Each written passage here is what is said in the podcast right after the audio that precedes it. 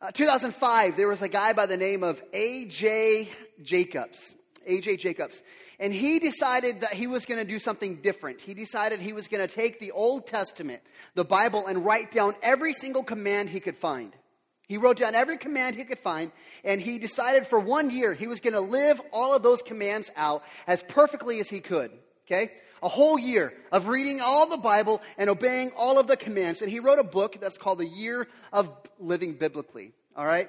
So, so he did this. He successfully, for one year, he wore uh, no clothing that had any mixed fibers in them.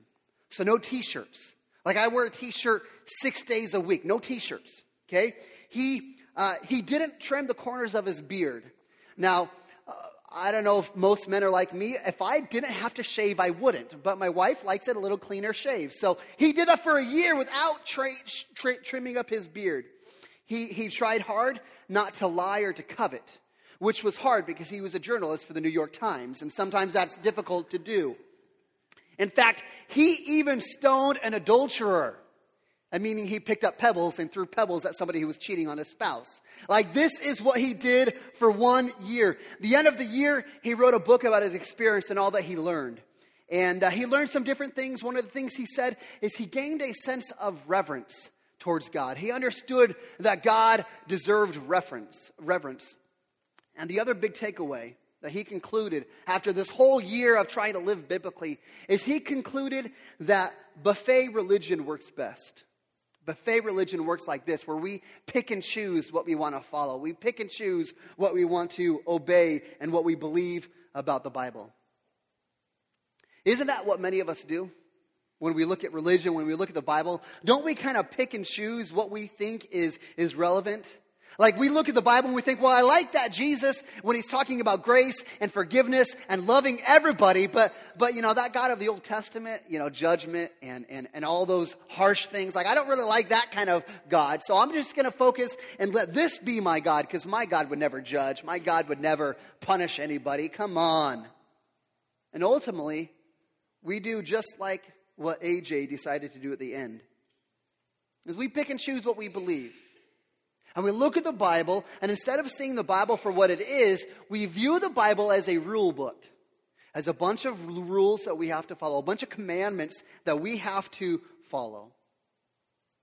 And when we do that, when we view the Bible as a rule book, or we begin to pick and choose what we want to believe in the Bible, we miss the point of what the Bible is all about. Completely miss the point. See, we need to understand the Bible is 66 books. There are 39 Old Testament books. There are 27 New Testament books. There are 40 different authors that, that, that wrote the Bible, and they wrote the Bible into one story. All these books coming together, all these authors wrote one story about who God is, about who we are, and what God has done to make us right with Him. The Bible, the entire Bible, Old and New Testament, it points to Jesus Christ again and again and again. So if you have a Bible, I invite you to open your Bible to Matthew chapter 5. If you need a Bible, we got uh, an usher in the back who'd love to come and bring one of these forward to you. Um, he is a Cowboys fan, so I don't know if he's rooting for the Eagles or not. Uh, but um, yeah, so, so anyways, you need a Bible, slip your hand up. Uh, we'll bring uh, a Bible to you. We'll also have all the words on the screen behind me. Um, as we've been, we got to have some fun. It's Super Bowl Sunday, right? As we've been studying on Sermon on the Mount for the past couple of weeks, again, this is the sermon, the first sermon, recorded sermon that Jesus preached. And uh, uh, we're going to see a little bit of a transition. To start out the Sermon on the Mount, Jesus began talking about uh, describing what the citizens of heaven look like. If you were a Christian, if you were a part of God's kingdom, he described this is what you look, look like. We talked about the Beatitudes, characteristics that should define what it looks like to be a Christian. We talked about what it means for us to influence the world around us, how we are salt and light, and we represent Jesus to the world around us. And now, Jesus is going to transition a little bit where uh, he's going to teach towards the righteousness of the kingdom of God, what it looks like for us to be righteous. And again, you've got to understand the context for the Sermon on the Mount. Jesus is specifically dealing with the scribes and the Pharisees, the religious people of the day, who had taken the Bible just like that A.J. Jacobs guy and, and limited to being a rule book, a bunch of rules to follow for external behavior modification. And Jesus is going to continue to, to poke at them, to contrast what they're doing. And, he, and here's what, what God really wants, and, and Jesus is going to teach us this, is God really wants our heart. He wants us to have a heart after Him. He doesn't want us necessarily to follow all the rules. He wants us to have a heart that follows Him. In fact, if you were to say, well, what's this message all about today? Takeaway, you might want to write this down, is God wants a changed heart, not behavior modification. What God is looking for is not that we follow a bunch of rules and that we become externally such good people. He wants our heart to love Him and follow Him. And, that's what we're going to look at today. Before we jump in, Matthew chapter 5, verse 17, I'm going to ask you to just join me in a word of prayer. God, we just thank you for uh, this opportunity to be gathered here today. Thank you for everyone in here. Lord, I pray that your spirit would rest on us. I pray, God, that as we uh, wrestle with these ideas about the differences between religion and Christianity, God, I pray you help us to understand what it is you want from us. That you want our hearts, our hearts completely devoted to you, following you, obeying you. And God, I pray that you help us to understand it's not about behavior modification, it's about loving you. That, that God, as we love you, the behavior follows. So, Lord, I pray that your spirit would rest on us today. I pray for those who come in, uh, coming on the tails of a hard week. I pray, God, that your grace would be on them your love would be there. Lord, for those of us that need to be chastened, Lord, I pray that you would chasten us as well. Jesus, we love you and we plead for your presence with us now in your holy and precious name. Amen. All right, Matthew chapter 5, starting at verse 17. And this is Jesus speaking, and he, says, Do not think that I have come to abolish the law or the prophets. Now, when you see this term, law and prophets, Jesus is referring to the entirety of the Old Testament. The law was typically referred to the five first books of the Bible, uh, and the prophets would constitute uh, typically the rest of the Old Testament. And so, and so Jesus is saying, um, Do not think I have come to abolish the Old Testament. Now, I'm just going to be honest. Like, how many of you wish he didn't say that? Like, my hand's up there. I wish he didn't say, I haven't come to abolish it. Like, I, I, would say, Jesus, I would love for you to abolish all those rules. I would love for you to say, those are done away. We don't have to worry about those anymore. Because when you look at the Bible, the Old Testament, there are 613 commands in the Old Testament. Okay? You understand commands. These are like, thou shalt not, thou shalt. Okay? There are uh, 248 positive commands, means you should do this, you should do that. And there are uh, 365 negative commands. Thou shalt not, thou shalt not. You think about the Ten Commandments. Okay, those would be examples of those rules. When I think about there being 613 commandments in the Old Testament, I'm just being honest. Like, I can't find where I parked. I don't remember where I parked my car when I'm at Walmart when I walk out, let alone try to remember all 613 of those commandments and trying to obey them. Like, I have a hard enough time in life as it is. And here's Jesus saying, Man, I didn't come to, to, to remove those. I didn't come to take those commandments away. I haven't come to make those obsolete or to nullify them. Say, Well, Jesus, well, what'd you come for then? And here's what he continues in that verse, verse 17. He says, Don't think that I have come to abolish the law or the prophets. I have not come to abolish them, but to fulfill them. Says, I haven't come to wipe them out. I've come to fulfill them. And I say, Well, what, is, what does it mean for you to fulfill them? To fulfill means that he did the things that were written in Scripture. It means those, those things written in Scripture, he brought out the full meaning of them. I mean, you think about this. You think about the prophet Isaiah. The prophet Isaiah said, The Messiah, the Son of God, is going to be born in Bethlehem. And so, years later, when Jesus was born in, in Bethlehem, that doesn't mean he abolishes that, that prophecy that Isaiah made. It means he, he, he fulfilled it, he accomplished it. He, he, he made it become true. And when Jesus accomplishes it, when he fulfills it, now the attention is no longer on the prophecy itself, but now the attention is on the man, Jesus Christ, who fulfilled it. And so, so as Jesus is saying, don't think I've come to abolish it, but to fulfill it, he's turning the attention to himself. And we've got to understand that now Jesus is the focus of everything we read in, in the Old Testament. So this is how Jesus starts out. He says, Listen, I haven't come to abolish and do away with the law, but I've come to fulfill it. I've come to put it in the right place. I've come to turn our attention to Jesus Christ himself. He says in verse 18, For truly I say to you, until heaven and earth pass away, not an iota, not a dot will pass away from the law until all is accomplished. Now, I don't know if any of you are a little bit nerdy like me, but just a couple little nerdy things about that verse. Uh, when Jesus says, For truly, he says, For truly I say to you. This is, this is Jesus trying to say, um, uh, this is something you need to listen to. This is truth. This is kind of like when we pray and we say amen. We say amen, meaning I, I want this to be true. I believe this to be true. And the Old Testament, the prophets would say, Thus saith the Lord. The apostles in the New Testament, they write, It is as it is written. And so when Jesus says, Truly I say to you, Jesus saying, This is truth. This is something you need to hear. You need to believe this. He says, uh, until heaven and earth pass away. You say, well, what is heaven and earth? Is that referring to eternity when we go to heaven with Jesus and the, and the streets are paved with gold? No, actually, when he's saying when, when until heaven and earth pass away, he, he's talking about all of creation. He's talking about the skies above and the earth below. He's talking about all of creation. Okay? And here's what he says He says, uh, Truly I say to you, this is truth. You need to hear this, you need to believe this until all of creation passes away, until the earth is, is removed, not an iota, not a dot will pass away from the law until it is all accomplished. An iota, a dot. These are punctuation marks. Jesus is saying not even a comma, not even an exclamation point is going to be removed from Scripture. Like, I'm not even going to argue the words. I'm going all the way to the detail of every time you cross a T and every time you dot an I. None of that's going to remove from Scripture until all is accomplished. See, until all the Old Testament is accomplished. And that's going to happen when Christ returns.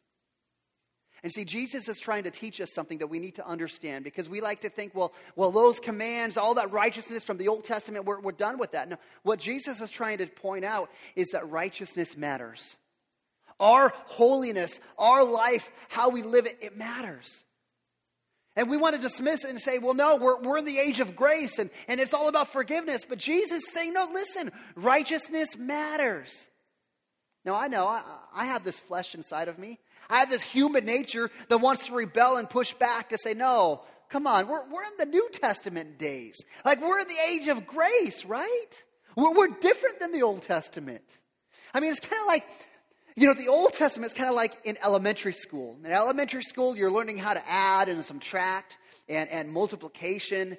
But now, like we've progressed, now we're in high school. Now we're learning algebra and trying to figure out what X is. And so now we're, we're so much beyond where the Old Testament is. We're, better than that. And Jesus is saying, no, you can't, you can't separate the two like that. He says there's a continuous relationship between the Old Testament and the New Testament. They're not two separate things of this is before and this is now. He's saying these things belong together. Again, we have one Bible, 66 books that tell one story. There's one gospel in the Bible, and it all is pointing towards Jesus. But here's the problem. Even though Jesus says this, we all have a sin nature, right? We all have a bent towards rebellion. We all have a bent to looking at the Bible kind of like that buffet line. Now, I don't know about you, but I like going to the buffet. My wife, on the other hand, she's, she's not a buffet person. It's just not her style.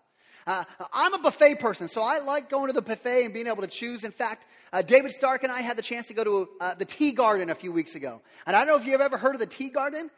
It's got Thai food and it's a buffet. It's great. And here's what I love going to the buffet line is because as I'm going through the buffet line, I get to pick and choose what I want. So I see some of that Mongolian beef and I'm like, load that up. I see some of the orange chicken, load me up. I see some of that chicken curry. Come on, keep going, keep going. Uh, then I see the, uh, what is the, uh, uh I wrote it down, the, the, the egg flower soup. Like, why would you waste any of your stomach space on egg flower soup when you could have, like, all that good Oriental meat, right? Like, that's just the way I am. I'm like, give me the meat. And see, because we have this sin nature, we view the Bible like that. Where we pick and choose what we like and pick and choose what we want to have, and we say, I'm going to pass on this.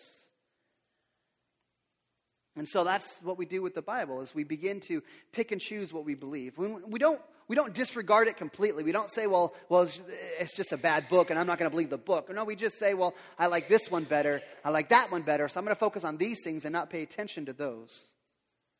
And uh, after all, we say we're, we're 2018. Like we're, we're more enlightened than they were in the Old Testament days, right? Like if they knew what we knew now, like if God knew what we knew now, like he would have written something completely differently, right?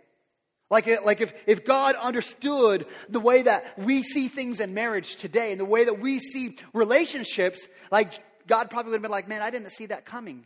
Like, can I have a mulligan? Can I write that stuff over again? Because, you know, we're so enlightened today. Because we're so much smarter than, than they were way back then when the, those things were written. We look at our Jesus and we think, I like my Jesus full of grace. I like my Jesus wearing cardigan sweaters and having a hipster haircut. My Jesus is probably a vegan, probably is. And that God of the Old Testament, that God who, who who's uh, the God of judgment and who kills and, and, and, and who, who brings justice, like that's not my God. I'm this other God this hipster God, this hipster Jesus, full of love and grace. And here's the problem, though,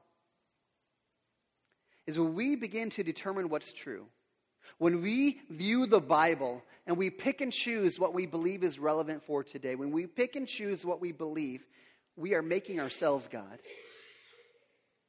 We're making ourselves God. Instead of God saying, Let me tell you who I am and let me tell you who you are, we say, No, God, let me tell you who you are. We are making ourselves God. And I don't know about you, but I make a pretty crummy God. Like I've tried. Like I've tried to make my kingdom. And it's a pretty crummy little kingdom, right? And this is the words of Jesus. Is that we've got to take the, the commands of God serious. Those things that Jesus wrote, they're, they're important for us. They're revealed to us. I think that guy, A.J. Jacobs, is so significant what he says. He says, when I, when I tried to follow all those commands in the Old Testament for that year, it gave me a reverence for God. When we look at those commands, it teaches us the nature of who God is. God is holy, He's separate, He's different than anything we've seen. So Jesus is saying, listen, we have to take those commands seriously. He's going to continue, verse 19. He says, Therefore, whoever relaxes, whoever modifies, whoever dismisses, whoever excuses one of the least of these commandments and teaches others to do the same will be called least in the kingdom of God. But whoever does all these commandments and teaches them will be called great in the kingdom of God.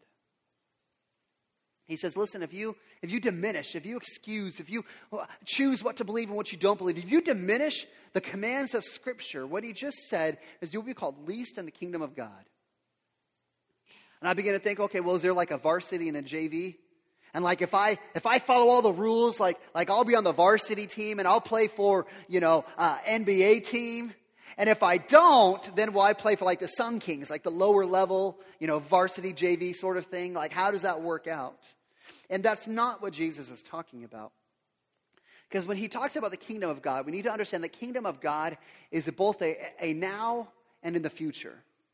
Jesus, when he came, he said, Listen, the kingdom of God has come now. So we have the ability to uh, experience the kingdom of God, not in fullness, but in part now. And there's going to come a day in the future when we experience the fullness of the kingdom of God. And so we need to understand the kingdom of God is right now. And so when Jesus says, uh, when Jesus says, whoever relaxes one of these commandments and teaches others to do the same, that they will uh, be called the least in the kingdom of God, what he's saying is that the more you and I relax God's word, the more we change or, or modify God's word, the more you and I, we rob ourselves of the joy that Christ has for us. The more we look at God's word and say, you know what, all those rules, all those things, they're really not important to me, and I, I don't really want to, I don't want to do that. What we're actually doing is robbing ourselves of the joy that Christ has set aside for us. Do you understand that's how it works? Our human nature, man, our human nature says go crazy. Go do whatever you want to do. Sleep with whoever you want to sleep with. Drink whatever you want to drink. There's no boundaries in life. No one can tell you how to live. And we, we look at God, we look at the Bible and think, man, I, I, I, hate looking at the Bible because there's all those rules that are trying to dictate how I live, to say you need to live differently. We think it's restrictive. Okay? But the, actually, the opposite is true. God is a God of love. God is the creator of the heavens and the earth. He's the author of life. And when He gives us these rules, these commands, these things for us to follow and to live by, He's doing it for our benefit, for our joy, so that we would experience all that this life has to offer. And how many times, how many times do we say, I'm not going to listen to anybody living, giving me rules, and I'm going to go do my own thing?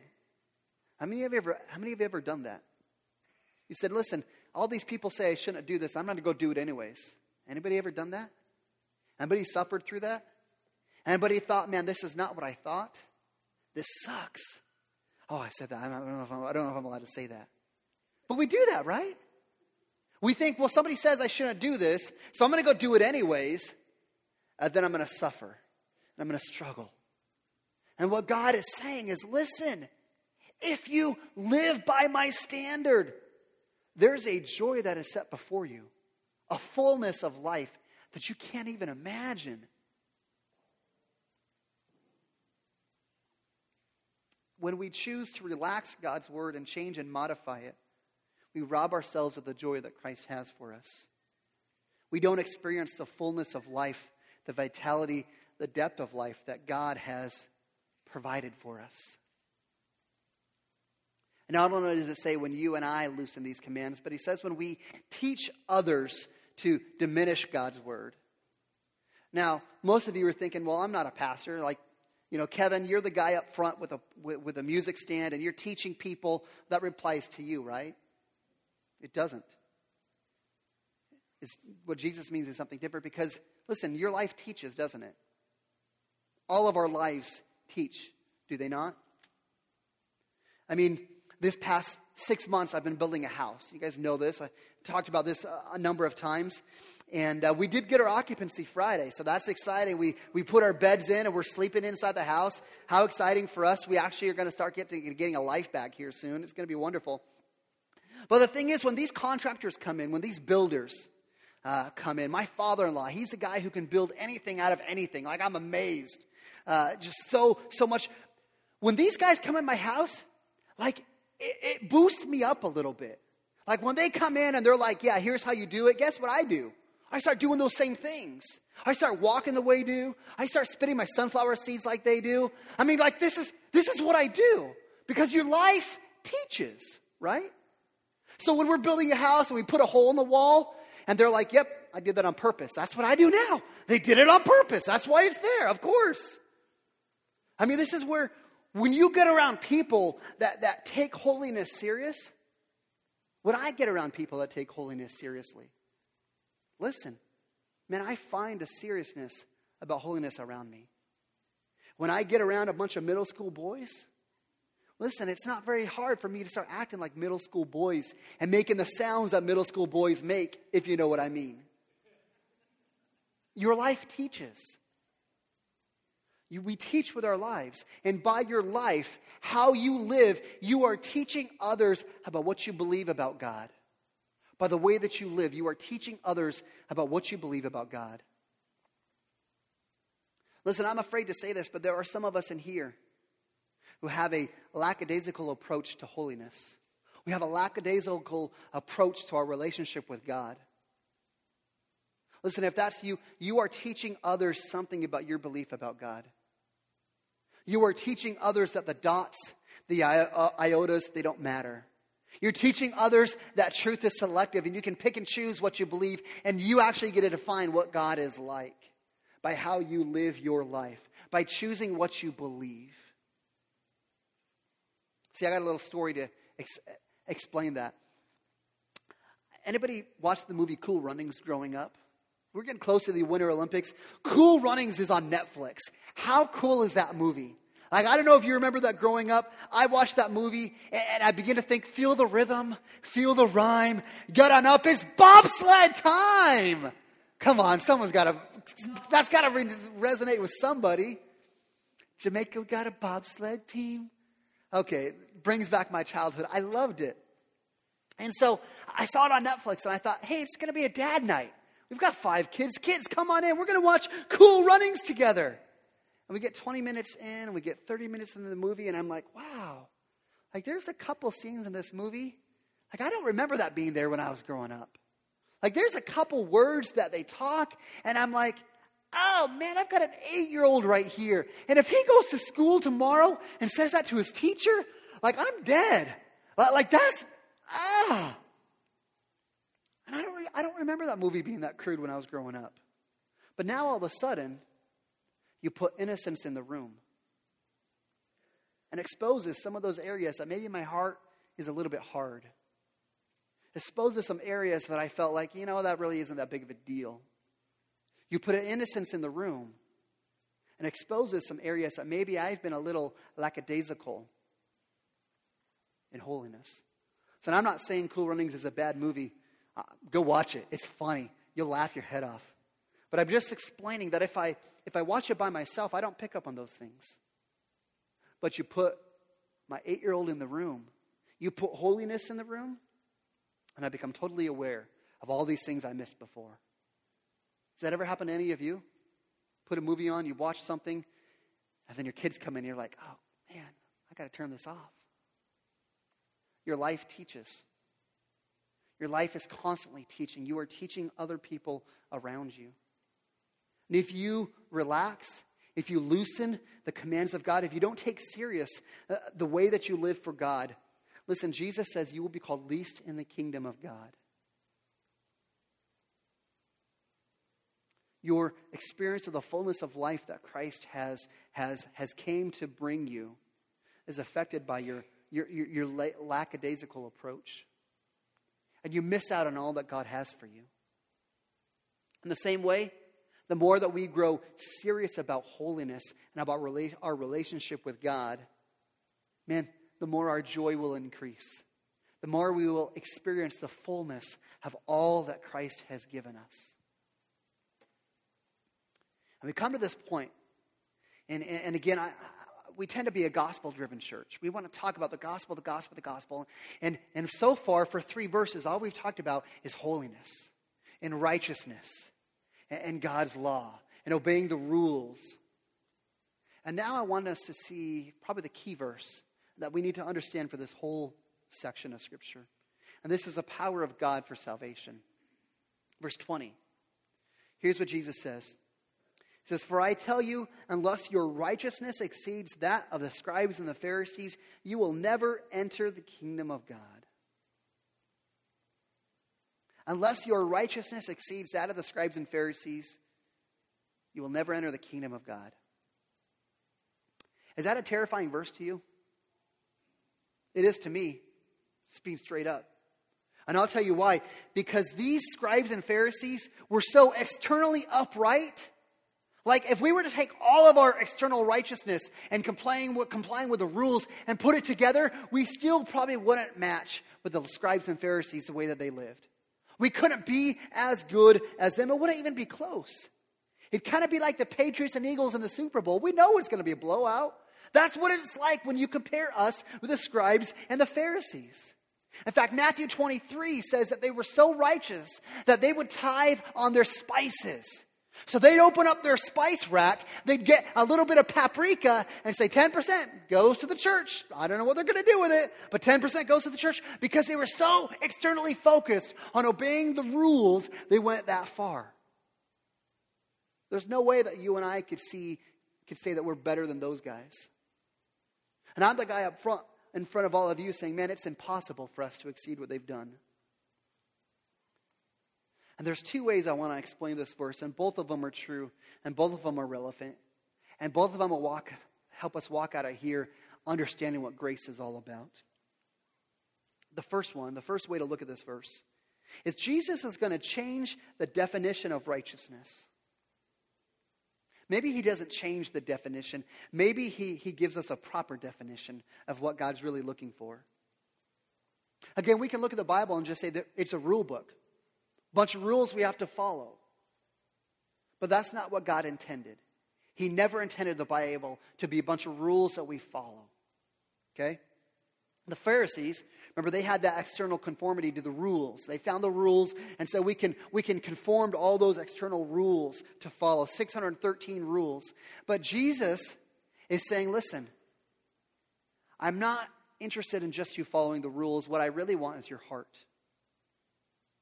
See, what I'm saying is Christianity is not about getting my life into shape and getting my life to look a certain way. Christianity is all about letting my heart be changed.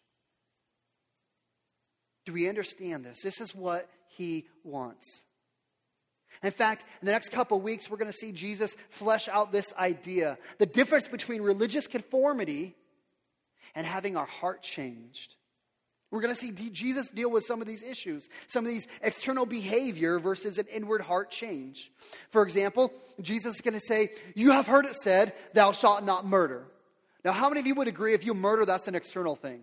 Like, I'm going to I mean, that, I hope that's external, right? And what Jesus is going to do, he's going to say, But I say to you, anger in your heart makes you still guilty before God. Murder, that's external. Anger in your heart, that's internal. He's going to deal with adultery and lust. Obviously, adultery, that is external. That's something you do. But lust in your heart, and Nobody's even going to know that. But Jesus says you're still guilty.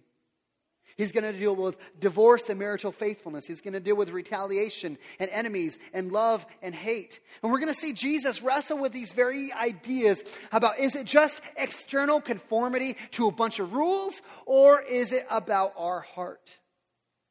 And this is why I think this is so beautiful. And I want you to catch this. I want us to understand because listen, God is not after your actions. God is not trying to make you make yourself look prettier. He's not trying to put pig, uh, lipstick on a pig. He's not trying to do that to make us look better.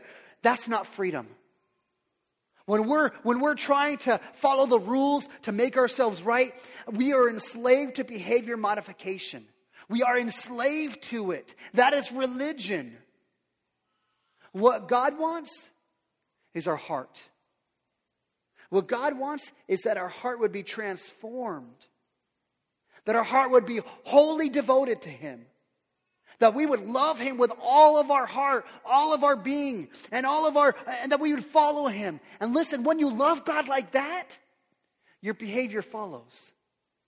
And this is what happens in marriage. This is what happens in marriage. In fact, the greatest example I've heard of this, uh, there's an old story uh, about a, a, couple who had a prearranged marriage.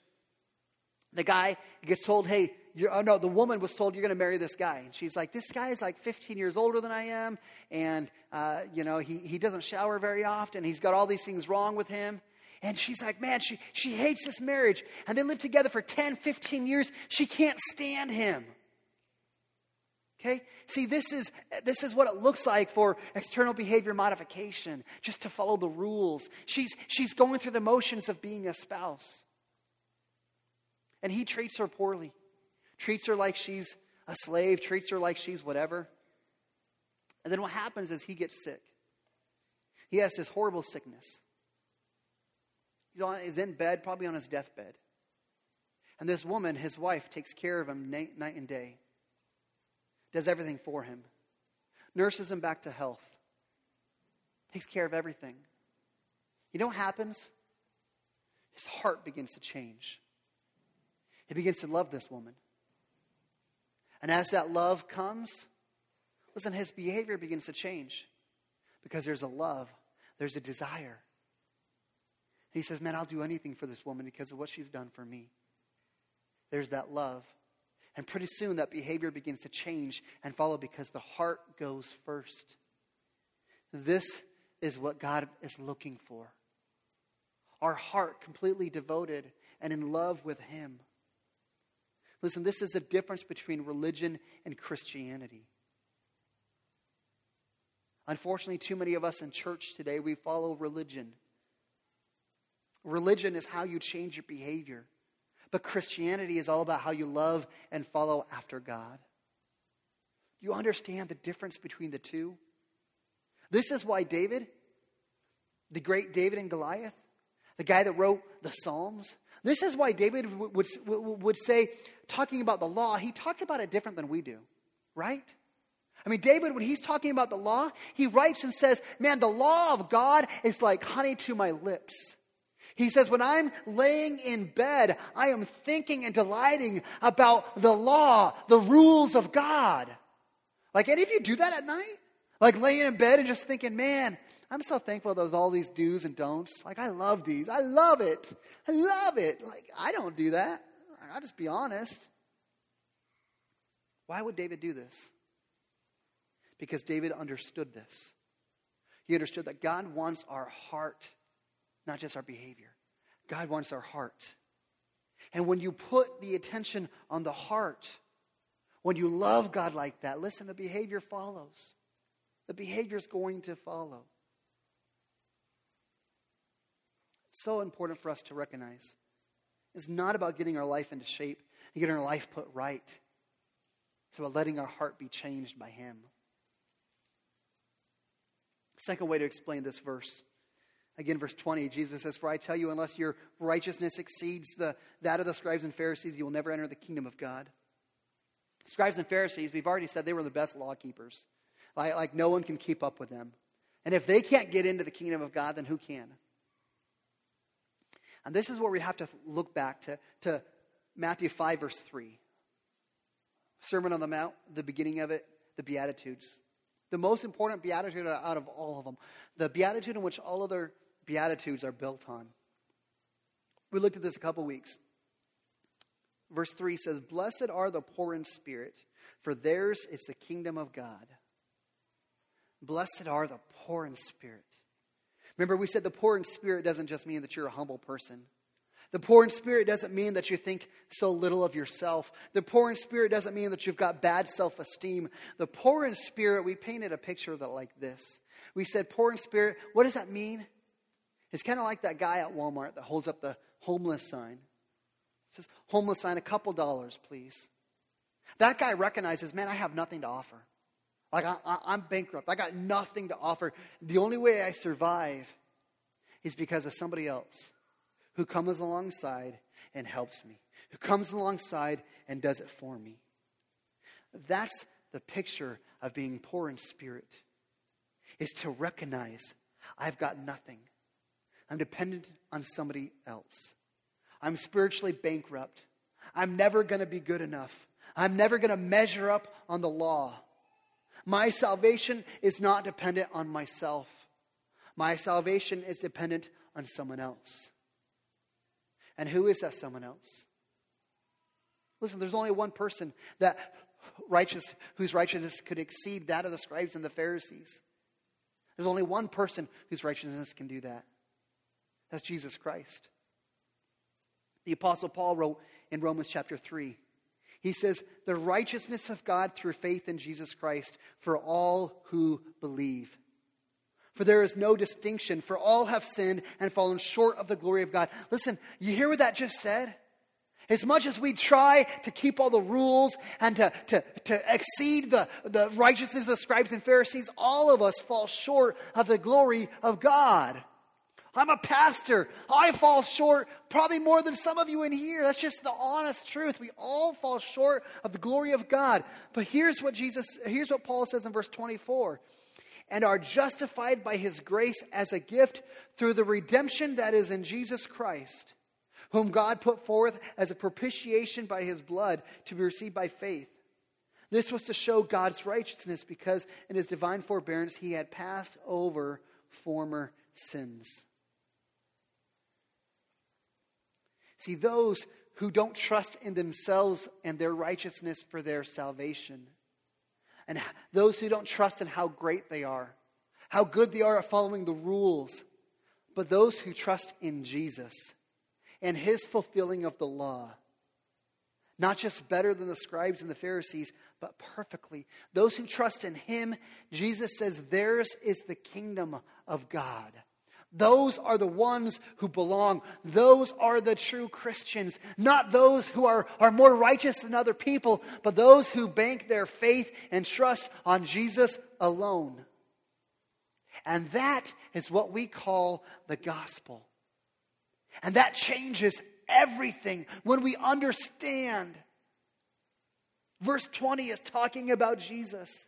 He's pointing us to Jesus. The Old Testament is pointing us to Jesus. We have the law, and we should be righteous, and we should be pursuing to, to, to live the life that God calls us to live, but we're never going to live it perfectly. That's why Jesus came to pay the penalty for our sin, to make us right with Him. He is the one who, who fulfilled the law. He fulfilled it to a T. He kept all, he, he, he dotted all the I's. He crossed all the T's. He did it all for us. This is what God's done for you. And when you trust in His grace and His forgiveness, when you surrender your heart to Him, when you understand what He's done for you, your heart becomes His. And you love Him and you follow Him. And when you love Him like that, you can't help but be changed and transformed because of what He's done for you and you experience a new power in life. Listen, if I could tell you one thing about Christianity, it's that right there of who Jesus is and what Jesus has done. It's not about us trying to follow the rules, it's about us loving God genuinely and following Him and as we do that, our behavior begins to transform because of our relationship with, our, with, with God, with our Savior Jesus Christ. Listen, if, if you've never done that, if you've never invited Christ into your life, today's the day. It's not about you being a better person.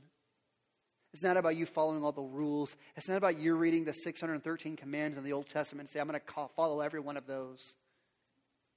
It's about you loving Jesus, inviting Jesus to be Lord of your life, and following him, and letting him transform your heart from the inside out. And the behavior will take care of itself. What we're going to do here in just a minute is listen, because the gospel changes everything, it, it changes our behavior. And one of the things that it does is our behavior, our behavior changes because of that grace. And the one, one of the changes that includes with that is we have a great appreciation for who He is and what He has done for us. So the worship team is going to come up in just a minute. And here's what I want to ask you to do I want to ask you to worship Jesus, to celebrate Him, to celebrate the fact that you and I, we can't live up to the way the scribes and Pharisees lived. But Jesus did for us. And because of that, I think that's worthy of our praise and our glory and our celebration because of how great he is. Not because we're so great, because of how great he is. That's why we sing. That's why we worship. And so we can praise him and to have a heart be full of gratitude for what he's done for us. He has given us the ability to make us right before him to, to be called the sons and daughter of God, to be invited into his kingdom. So I'm going to ask you just to join me in a word of prayer. The worship team's going to come up, and I'm going to ask you to stand, and we're going to praise and worship Jesus together.